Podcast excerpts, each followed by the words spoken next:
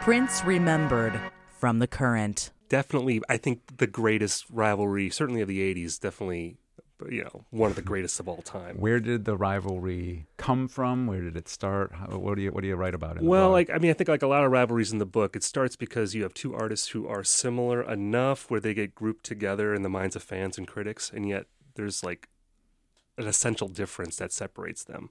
And certainly with Prince and Michael Jackson, they were both artists in the 80s who uh, I think they both again transcended any kind of categorization that you would put on them. And, you know, they were African American artists at a time when MTV wouldn't play black artists, and they came to dominate MTV. You know, just by sheer sort you know force of will. Mm-hmm. Um, I think what separates them is that Michael Jackson was always an artist that was very much concerned with commerciality.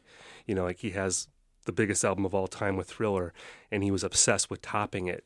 You know, he wanted to sell 100 million records with Bad.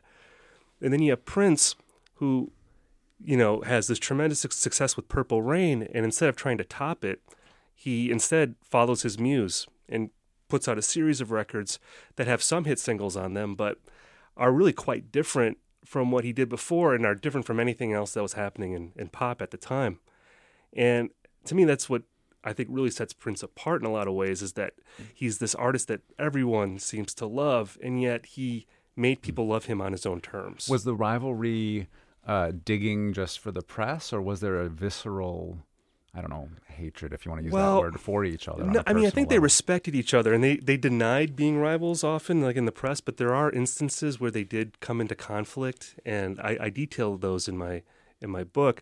My favorite Michael Jackson Prince story uh, takes place when Prince was filming Under the Cherry Moon, and Michael Jackson visited the set, and Prince uh, invited Michael Jackson to play ping pong. So they start playing ping pong, and Michael Jackson's not really getting into it, whereas Prince is like really competitive and he wants you know wants him to take this game seriously. And at one point, Prince like slaps the ball back at Michael Michael Jackson like really hard, and it the ball hits Michael Jackson in the crotch. and Michael Jackson leaves in embarrassment, and Prince announces to everyone in the room, "Did you see that? He played like Helen Keller."